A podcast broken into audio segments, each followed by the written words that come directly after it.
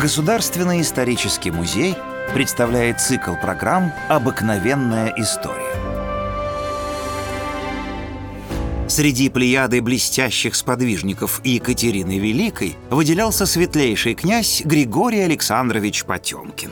Никогда еще при дворе не бывало царедворца более великолепного и дикого, министра более предприимчивого и менее трудолюбивого, полководца более храброго и вместе нерешительного.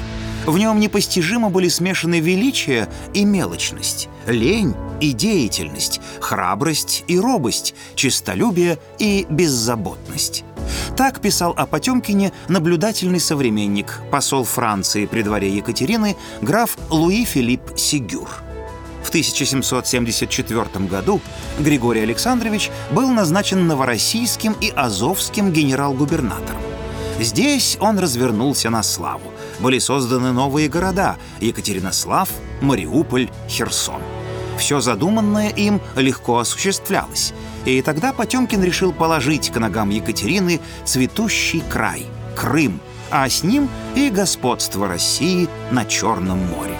В 1783 году был основан лучший с точки зрения размещения кораблей порт России – Севастополь. Потемкин торжествовал, благоустраивал веренный ему край и готовился к встрече императрицы, которую пригласил лично обозреть приобретенные земли. Работа шла днем и ночью. Строились дороги, возводились дворцы, сооружались триумфальные арки, разбивались сады. Сам Потемкин работал, не зная усталости. Его подчиненные удивлялись одержимости князя. А еще и тому, что за два месяца до приезда Екатерины в Крыму не было ничего примечательного. Как же они были удивлены, когда к визиту государыни там произошли поистине чудесные превращения. За свои деяния Потемкин получил официальный титул светлейшего князя Таврического и похвальную грамоту, в которой подробно были описаны его заслуги перед Отечеством. «Разве не ясно теперь, что я баловень судьбы?» — воскликнул он. Потемкин был несметно богат и могущественен. Он любил делать потрясающие подарки людям, которых любил, и поражать окружающих тем, что для него ничего не существовало невозможного.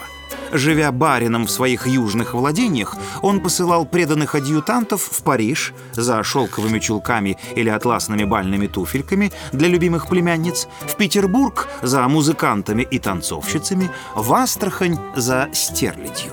Когда Потемкин был увлечен княгиней Екатериной Федоровной Долгорукой, в день ее именин, во время десерта, были внесены хрустальные чаши, полные бриллиантов, которые раздавались полными ложками всем присутствующим дамам. Когда заканчивались праздники и начинались будни, Потемкин начинал хандрить, чувствовал себя несчастным, запирался в своем дворце, лежал посреди роскоши на диване, нечесанный, в несвежем халате и туфлях на босу ногу. Отказывался от деликатесов и только грыз яблоки да соленые огурцы. Иногда, набросив на халат шубу, в таком шокирующем придворных виде появлялся на камерном вечере у Екатерины. Она, любя, прощала его, посмеиваясь над его капризами, а современники говаривали «несчастлив от избытка счастья». Приходите в исторический музей, и вы узнаете о героях наших программ гораздо больше интересных и удивительных фактов. До новых встреч в цикле «Обыкновенная история».